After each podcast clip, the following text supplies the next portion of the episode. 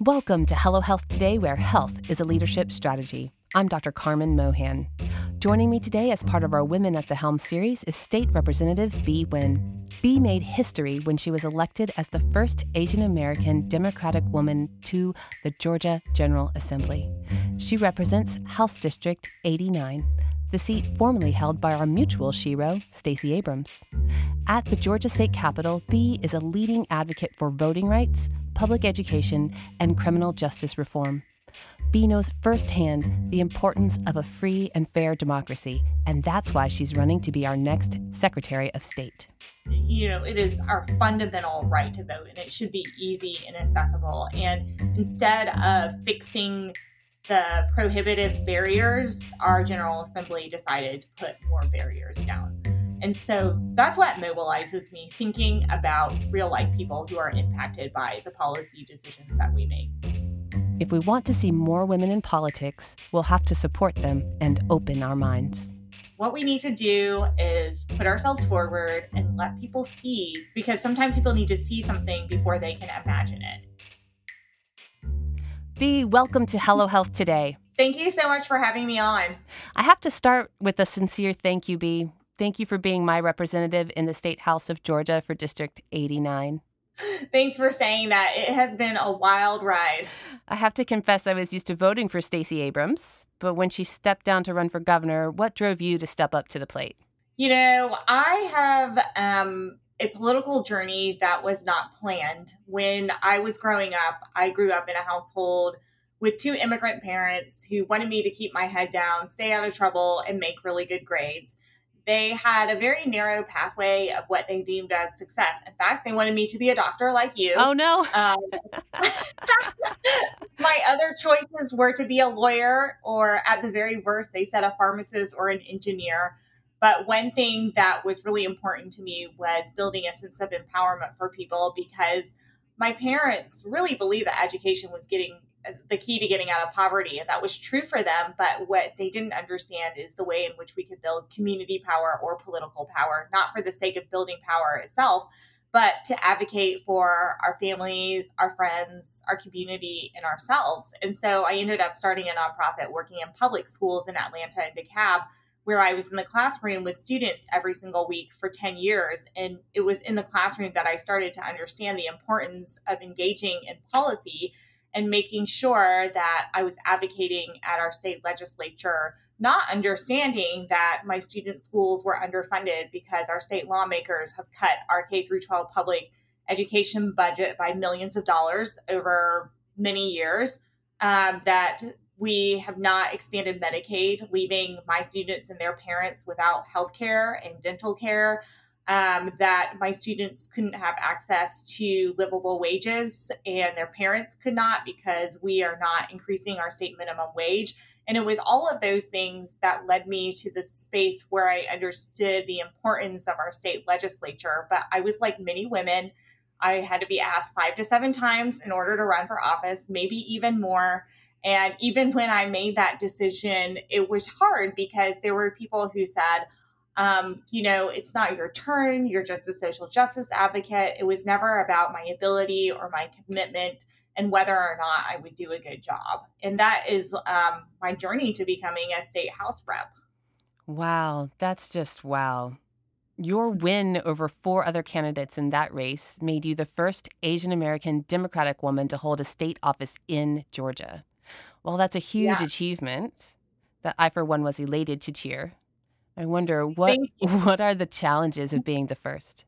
Well, you know, it's more of the challenge of being the only, I think, because out of 236 lawmakers, being the only Asian American woman, that is a lot of responsibility, a lot of burden. And I don't mean burden in a way that um, I don't appreciate the opportunity to advocate for Asian Americans living in Georgia, but the expectation that was put upon me was, you know, I was the sole voice for um, Asian women and only one out of two Asian American elected officials who had to um, take the responsibility of advocating for all Asian communities, which we're a very diverse population. We don't speak the same languages. um, and, you know, a lot of Asian people live throughout the state of Georgia. And so it made it really physically impossible to be everywhere at once as well.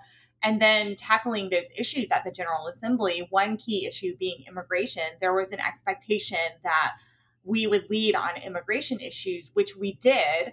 Um, but I remember this moment at the General Assembly because that first year we saw a slew of anti immigrant bills being introduced. And I was very vocal in fighting back against them. And I thought, am I going to be boxed into a corner and be only known as the lawmaker who cares about immigration, even though I'm working on domestic violence, even though I'm working on voting rights?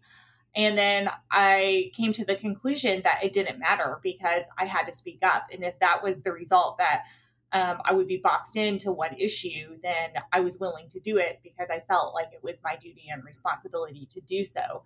And it wasn't until last year that we elected another Asian woman, Dr. and Senator Michelle Au. And I could feel some of that shared responsibility being lifted off my shoulders. It's so unfair, Bee, because you were pivotal in getting rape kits tested. Yeah. Yeah, that was my first experience at the General Assembly. I was um, an advocate going down there to make sure that we were putting this issue on the forefront of the table because um, we saw that across the country there were hundreds of thousands of rape kits that weren't being tested and there was federal law that was passed to provide that funding so that we would test these rape kits. But in the state of Georgia, we had failed to pass uh, state level legislation to ensure that there was a process by which we were testing rape kits in a timely manner.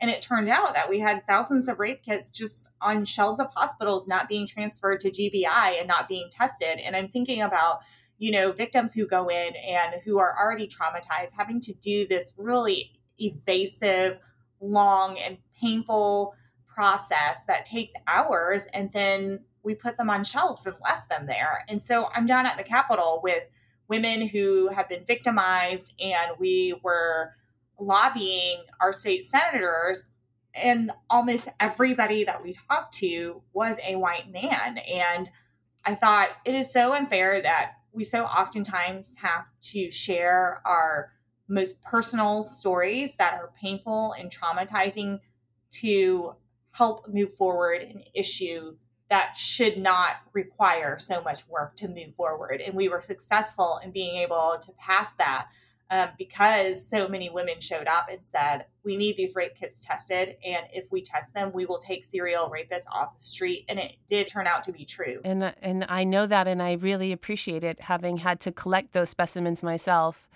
um, having them not tested is just so frustrating. And knowing that I'm only part of the solution as a physician in the emergency room for those women, being accepting, being validated at that time, there's nothing I can do about the fact that no one will test those kits. Um, so I just yeah. really appreciate you taking that that on. Well, um, thank you to you too, because I know that is really critically important to have good doctors and um, people in healthcare as well. Am I right in understanding you are a second generation Im- immigrant to the U.S.? Your your parents immigrated from Vietnam. Yes, yes, they left um, their country in the late 70s, mm-hmm. and they have a really horrific um, story of escape. And my dad was actually held as a prisoner of war in what they called re-education camp for three years. And when he was released, my entire family decided to make this journey to America and they took a little boat out and got stranded in the middle of the sea. And um, it was a Thai fisherman who found them and re- took them to refugee camp in Thailand before they were resettled in the United States. And, you know, it's one of those things where families don't really talk about it very much. Um, and we've had to cobble bits and pieces of their stories together through the few times that my parents would be willing to share with us tidbits about their journey, but also through talking to other family members because there are about 30 of them on that same boat. Um, and actually, just saw my second cousin and his parents were on the same boat as my parents. And his mother was pregnant at the time and really i mean literally ready to give birth at any minute. I mean she was 10 months pregnant and her daughter was born in refugee camp in thailand and then my older sister was conceived in refugee camp in thailand and she was a very first born american. And our entire family born on july 4th oh wow. name, i know and her name is currently betty davis so That's amazing. I hate to laugh, but it's like you can laugh or you can cry in those circumstances, isn't it? Yeah, I, I wonder about the risks that immigrants are willing to take for the American dream. I, I know that your parents worked very hard to raise the five of you. Yeah, they did, and um, made a lot of sacrifices on the way. And I think for a lot of kids who have immigrant parents, we uh, perpetually live in this state where we feel like we need to pay that back and to live up to what they gave us and to you know make them proud. And you know at one point in my life i realized i can never live up to what my parents did. That's impossible but i can honor what they did by recognizing that they brought us to a country where we have the freedom to choose and part of that freedom is the freedom to fail. And the freedom to fail allows us to figure out what it is that we want to do in life that makes the most sense for us, that's most meaningful for us. And that was the best way that I can honor my parents' legacy. It's an incredible story, Bee. I don't mean to further pigeonhole you, but I, I do want to ask you about the rash of violence against Asian American women, in particular here in Atlanta.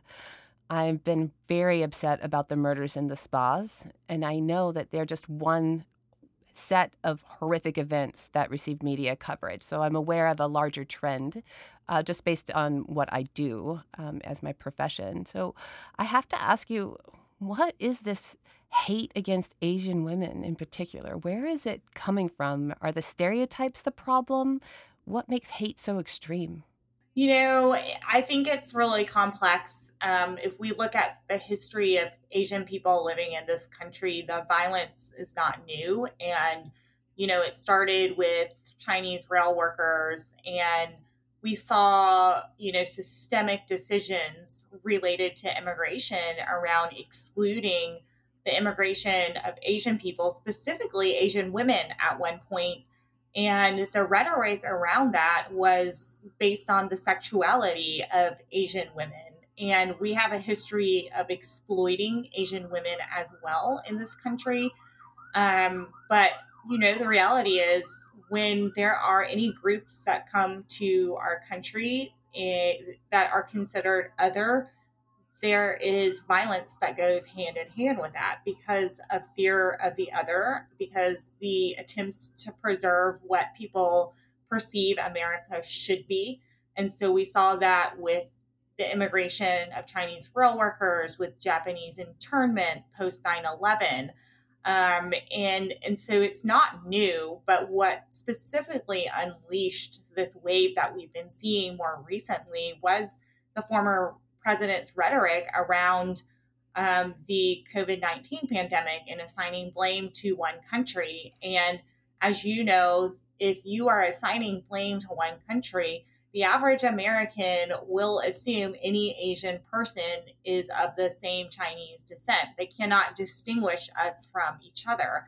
And so we saw over the last year this increase of both physical and verbal violence against Asian people living in this country. And I remember, you know, we were um, at the General Assembly earlier this year, and um, every single week we had a group of young activists who were protesting the Senate Bill 202, um, the bill that makes it harder for Georgians to vote. And I went out into the uh, Liberty Plaza pretty regularly to talk to them. And one woman walked up to me and she said, Hey, Bee, I've been seeing all these things about increased violence against Asian people. And I'm wondering, have you seen that in Atlanta? And I said to her, you know, I see that it's happening a lot in places like New York and California, where there are Chinatowns, where there's density, where people are walking around. And I said, here in Atlanta, our population is more dispersed because of a suburban sprawl. And you know, we don't have a whole lot of places where there are Asian people just walking around living their lives. And so it's not as easy as in a target. And the week after that is oh, no. when the shooting occurred. Um, and it was the more I learned about it, the more horrific it became. Um, just all the details of just how deliberate it was, how violent it was. He shot them at close range. Um, there was a story about um, one in the Gold Spa in Atlanta specifically.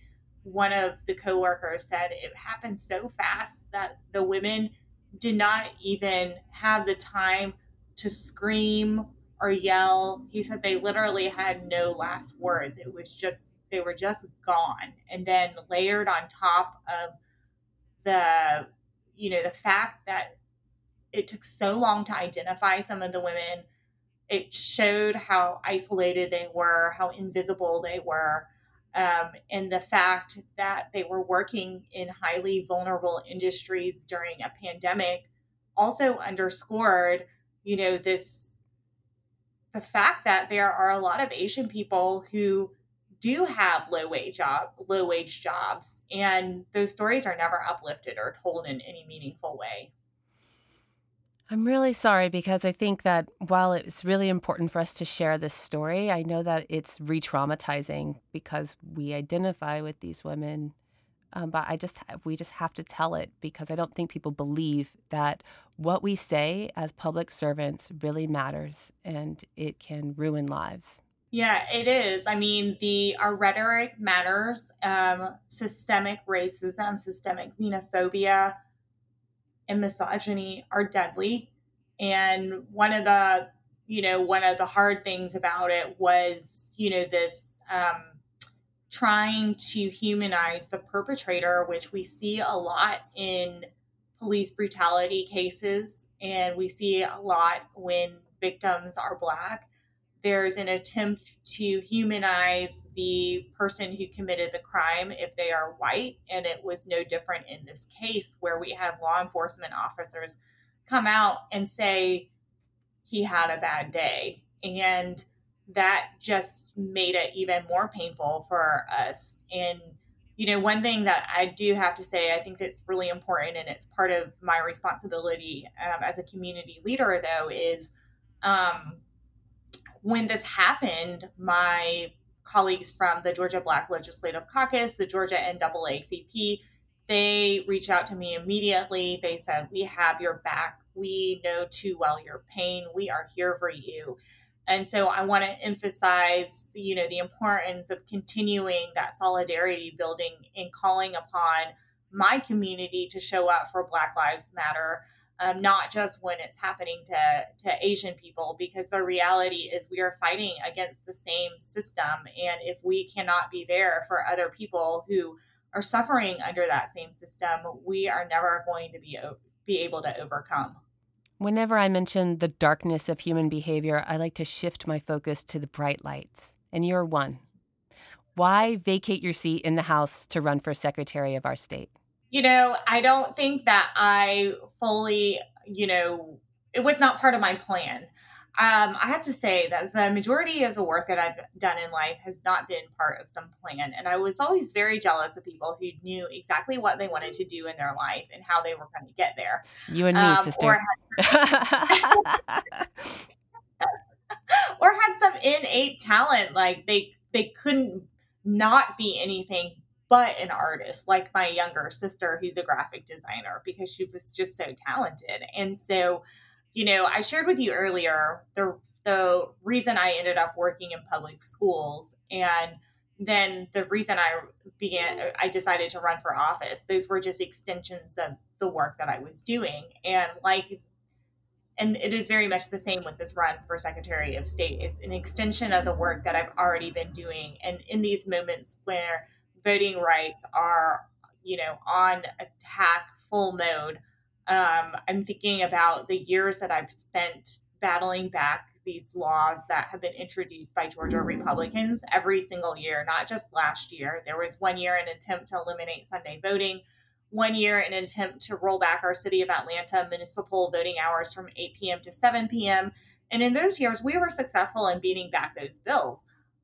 But it changed last year because we delivered for Joe Biden. And, you know, our General Assembly brought in Rudy Giuliani. And I remember watching the hearings on the Senate side, and they allowed him and Trump's legal team to, over a couple of committee meetings, to present lies, misinformation, and conspiracy theories. And I watched my Senator Elena Parent and my colleague Senator Jen Jordan pushed back against those lies. And when they did, they were met with death threats.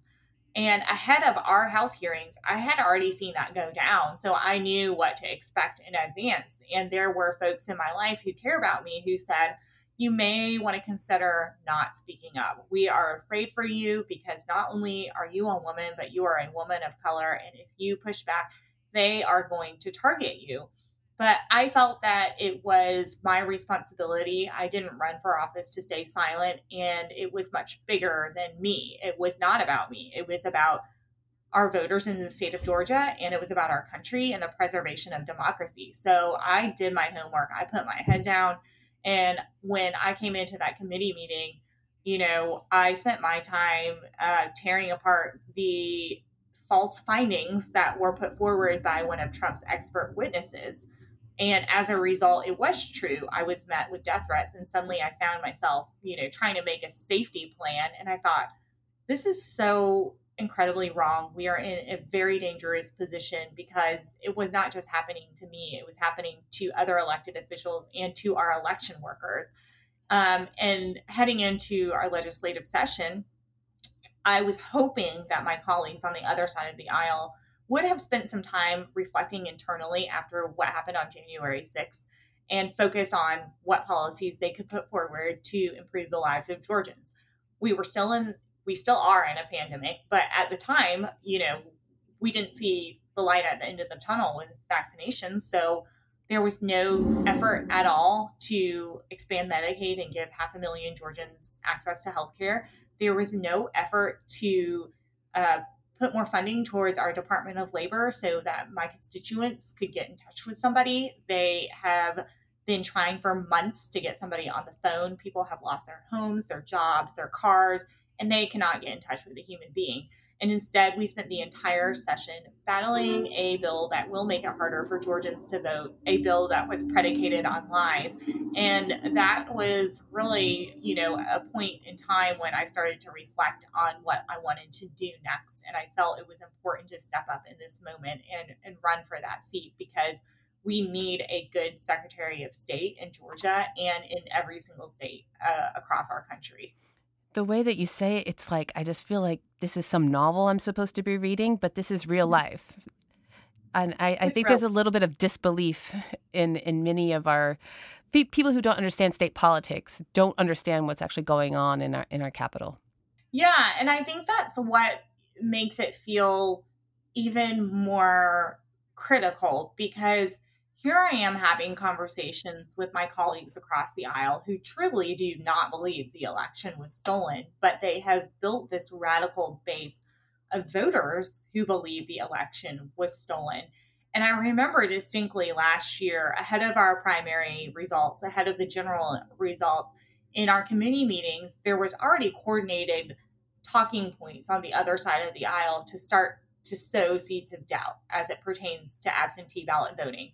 And we're a state that has not used vote by mail in such large numbers until we were in a pandemic.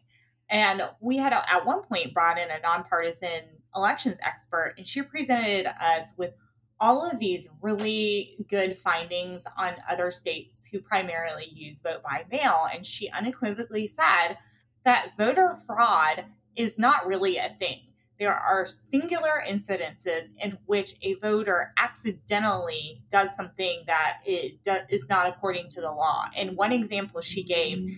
is she said older voters sometimes forget that they cast their ballot by mail and then they show up at the polls. But she said it's a very, very rare that somebody intentionally commits the act of voter fraud. And they have seen this over many years you know, using these states that perform really well using vote by mail. I mean, they have the highest voter turnouts when you make it accessible to everybody. But instead of using that information, you know, to really tackle a vote by mail system in Georgia, our sitting lawmakers on the other side of the aisle kept repeating the same talking points. And at one point, somebody said, well, the perception that voter fraud is real is actually more important than whether or not it's real. And I'm like, well, the perception, the doubts and the perception are there because you are working in a coordinated fashion across the country in every state in tandem with the former president to sow these seeds of doubt early on in preparation in case you lose the election because they knew that there was a possibility they would lose the election. And the more we find out, the darker it becomes. The fact that the Heritage Foundation was pushing these uh, model bills in multiple states and funneling millions of dollars of dark money into our state to pass Senate Bill 202. We have it on tape. They said this bill is intended to make it harder to vote. There's no argument here. And for those of us on the inside, we see it even more acutely. So the fact that, you know, there's this, there are two sides of the story. It's not true. Um, the truth is there is no voter fraud. It is very, very rare. In fact, the Secretary of State in our state at one time said we should even be careful to use that term because, as experts have said, they are generally singular cases that are not intentional. It's extremely rare when somebody does it intentionally. And as someone who has knocked on thousands of doors and done a lot of voter uh, mobilization work, it's often really hard to convince people to use their right to vote. Oh, goodness. So, my daughters and I were chatting around the dinner table last night. They're half Indian. So, my husband is the son of immigrants from South India. So, we were talking about you, and what they wanted to know is why is this campaign important? What drives you to be in politics? And as an aside, they also wanted to know what you eat for dinner because they love Vietnamese food. I love it. you know, I think that I um, have mentioned, you know, that this just this just being so immersed in voting rights. And when I think about how it impacts people, that's what really mobilizes me because I, you know, I love policy. It can be very policy wonky, but when you witness the way that policies impact everyday Georgians, you become committed and invested in a different way. So, an example is in the 2020 election and the 2021 elections, we were doing what we call ballot curing, which basically means if a voter votes by mail and they forget to sign the, the outer envelope or their signature doesn't match and they were flagged for a mismatch, then they had a process to prove that it, you know they could they could resign they could sign the ballot, uh, submit identification, and also fix the signature mismatch. It's called ballot curing, and it was a process that was put into place um, after the 2018 election because of the high number of rejected absentee ballots.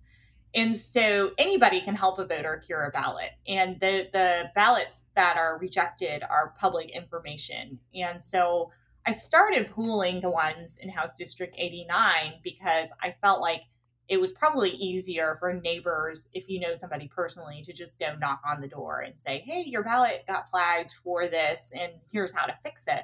And so there was a name um, in Edgewood where I live and I thought, I'll just drive over to this gentleman's house after, you know, whatever meeting. And I went over there and um, knocked on their door. And, you know, it was this an older 70 year old black gentleman that has lived in our neighborhood for over 40 years. And I said, you know, I'm your state rep. I said, I'm here because your ballot has been flagged. You forgot to sign the outer envelope, but don't worry because I can help you fix it. And in order to fix it, I had to take a picture of his driver's license and have him sign an affidavit and send it to our DeKalb Board of Elections. And he said, Well, I don't have any kind of printer to print or scan, you know, copy of my ballot.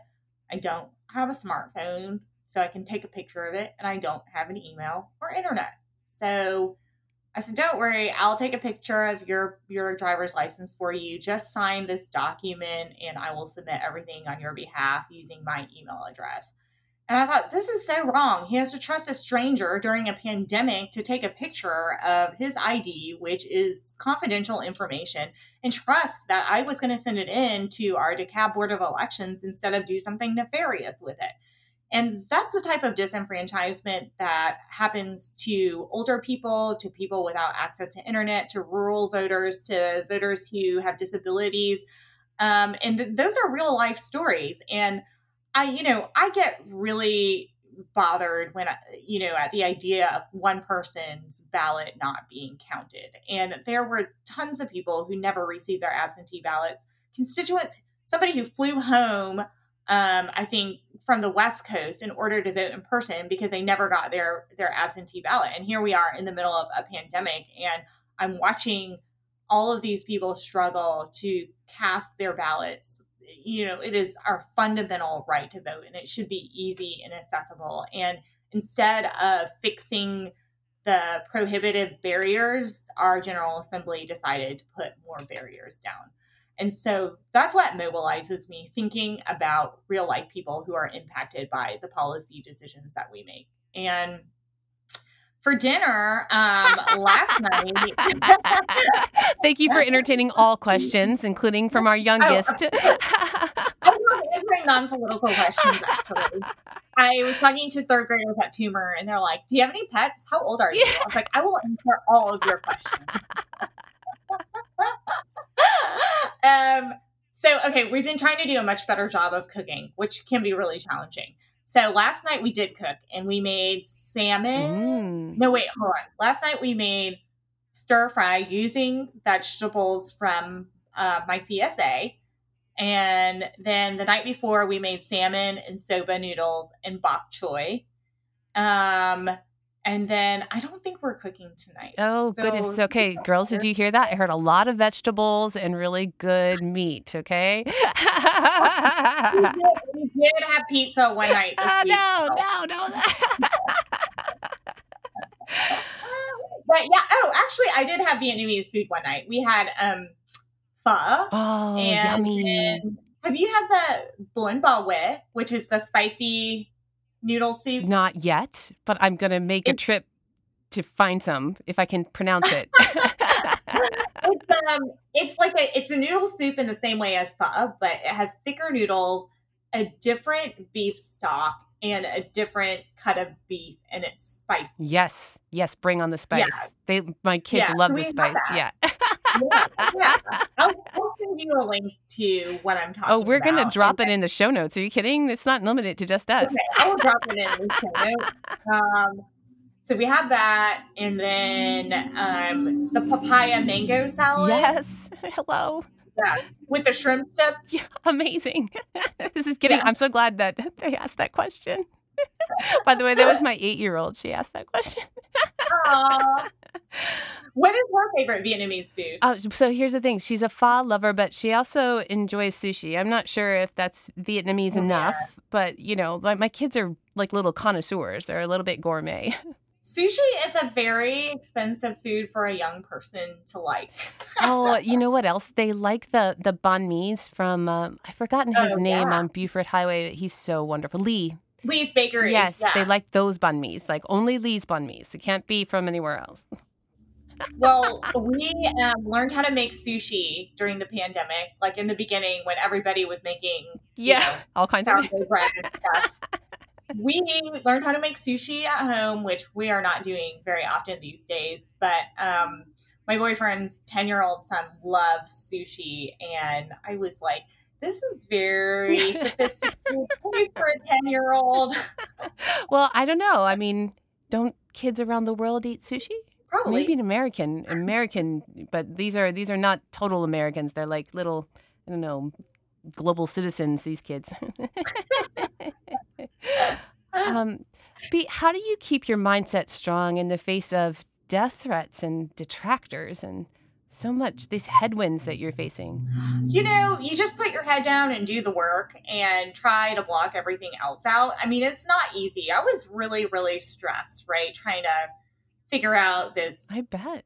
safety plan after the committee meeting and i knew it was going to happen. And you know we do these things ahead of time like try to remove my address from the website and ask my family members to put their social media private like all of those things. Um, and then immediately after, you know, I had some groups that were very helpful in monitoring um, online activity. And they, you know, like shortly after, they were like, look, your address has been released. And, you know, I knew Senator Elena Parent was also having to have um, APD and DeKalb do drive-bys at her house following the meetings because she got hit pretty hard too. And and so um, you know, I was really stressed out, but I had a place to go. And so I left my house and stayed out of it for a couple of weeks. And I have some really, really amazing neighbors. They kept texting me and calling me and saying, Is everything okay? We just saw APD drive by your house. And um, my neighbor across the street, John, is an, a retired electrician. And he's like, I'm going to put floodlights on the outside of your house and we're going to keep you safe. Um, so there were a lot of people watching my back. And, I, you know, I think one really helpful thing that I have done, because this isn't the first time that I've had like a wave of people just attacking me, is I started, you know, I handed my Twitter account over to somebody else and I said, just go through this and mute everything that is disparaging or harassing are nasty because I don't want to read through it. And same on my Facebook. And, you know, you have to put boundaries up to protect yourself emotionally um, because no matter what what we try to do like oh that doesn't bother me it is really hard to read a lot of racist and sexist and xenophobic things and also read you know, things about people believing that you're a traitor and, you know, wish you your death or whatever. Um, and so I do think it's really important from a mental health perspective to ensure that you shield yourself from all of that information. So, you know, I have a process in place when things start to boil up. I hand my stuff over to someone else and say, just mute everything that I don't need to see and then report things that need to be reported. That's great advice. I really appreciate you sharing it. So, how do we help more Asian women engage in political campaigns? Is is it the same thing that women candidates need in general? So, I know fundraising can be a doozy. Yeah, fundraising is always a doozy. I think statistically, um, women have a harder time raising money. Um, you know, we really need to think about stop trying to apply this lens of electability and who's electable, right? Um, from the standard of what we consider electability, I am not electable because I'm Asian and I'm a woman, and we have never elected um, any Asian woman for a political statewide office in the state of Georgia. And certainly, I thought about this when I was making the decision to run. And I did have a conversation with Stacey um, because I think anybody who's running for anything in Georgia should have a conversation with Stacey if you're a Democrat. Oh, you mean Stacey Abrams, my my hero? Yeah, yeah okay. yeah, yeah, Stacey Abrams. Um, I said to Stacey, I said, I am worried. I was like, I'm, you know, I am worried about whether or not people will vote for me because I'm an Asian woman. And she said, well, haven't you always been Asian in Georgia? And I was like, yeah. And she's like, didn't you win your election being Asian in Georgia? Yes, Stacey. And she said, well, I don't want you to think about that anymore. Just stop thinking about it. And she said, sometimes what we need to do is put ourselves forward and let people see before, because sometimes people need to see something before they can imagine it. And I remember her race in 2018 too, where people said the same thing about her and I was behind her 100% from the beginning all the way. As was I. I, I mm-hmm. Yes. I made 600 um, calls for her and I was told that she wasn't electable. Exactly, right?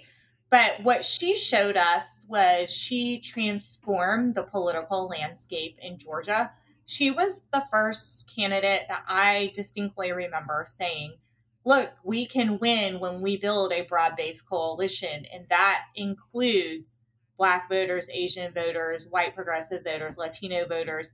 I think she was like one of the few people who actually even recognized that Asian people vote and that we are an important part of the electorate. She made me feel seen without centering us because she was also always unequivocal in centering black voters and she was also very steadfast in this messaging of we have to turn out democratic voters this is not a conversion game it is making sure our people go to the polls and when we do that and we build this broad-based coalition we can win and she transformed the way that we think about Georgia politics, but she also transformed the national landscape. I mean, she's a household name. Anywhere I go in the country, people get excited about Stacey Abrams. And and so, you know, I try as much as I can to really um, continue to be inspired by women like her who have stepped up and take, taken these risks and taken these hits and and you know laid this pathway for us to make it possible for people like me to um, take a step forward and um, you know put myself out there because she did the same thing for us. Thank you so much for that it's time for our action steps for today. Bee what steps can we take to help us be courageous and step outside of our comfort zones? You know i think a lot of times um, we are the ones holding ourselves back not anybody else right? We're probably our own worst enemy and our own worst critic. And so I certainly suffered from that, um, especially because I grew up in a household that was pretty restrictive in a lot of ways with our imagination and pretty um, narrow in terms of what my parents felt like we could envision for ourselves. But I always felt like if you stay true to yourself and you really listen to the things that drive you and you listen to what it is that you need and you want, then you are doing the right thing. And I mentioned this earlier, but giving yourself the freedom to fail is very liberating. We grow up a lot of times wanting to be a perfectionist, and I am, I definitely want to be a perfectionist. Um, but the freedom to fail and the acceptance that failure is what allows us to grow and it carves out different opportunities and pathways for us is really liberating. And, you know, I think that it takes courage to be able to tackle these things, knowing that we have obstacles and challenges in front of us. But it's worth it because even if we don't achieve the goal that we set out to achieve in the first place, we gain so many things as we go along through that particular journey. So, even with this bid for Secretary of State, people have asked me, do you really want to risk losing your House seat in order to run for Secretary of State? And I tell them I have to be true to what I feel I need to do in this moment, which is step up for our democracy and step up to defend the right to vote. And along this way, I am going to learn so much and meet so many different people across our great state of Georgia. There's so much to be gained by just the run itself. And now, as I'm doing it, it feels much different from the apprehension that I had um, before I made that decision. And so I'm choosing to lean into this and I'm choosing to recognize that there are two outcomes either I win or I don't win. But even with both of those two outcomes comes great opportunity and great opportunity to learn. And so I'm embracing all of those things because at the end of the day, I think that when we are true to ourselves, then we will have um, we will have tremendous opportunity, even if we fail at what we set out to do. Bee, thank you so much for your service to our state. And thanks for leading the way for the next generation of public servants like the little Mohans. little Mohans. The little Mohans. Come off doors with me one day. Uh, they'll look cute in, in Bee for, for Georgia, little t shirts. well, I have these T-shirts that say "We be winning." Aha, that's fantastic. I need people to learn how to say my last name and also do the mind association with win with win. All these puns that we oh, can oh, I do. love that. I love that. So, what's the website where we can find you? It is www.beeforgeorgia.com and it's spelled out all of it B E E F O R G E O R G I A.com. And then my Twitter handle is at Bee for Georgia, spelled all the way out. Twitter is my favorite social media app, but I am being told by some young people that I need to create a TikTok. Wow, that's going to be interesting. so, we will definitely leave that contact information for Bee in the show notes. Thank you for listening to Hello Health today. We are going to take some of our own advice and enjoy a bit of a break. Season four will begin in September. In the meantime, please show your support by signing up to receive our newsletter. You can find the sign up at HelloHealthToday.com. You can also support the show by sharing this episode or providing a review. As always, action steps, contact information, and social handles are posted in the show notes. Until next time, remember, today is good. Happy summer, y'all.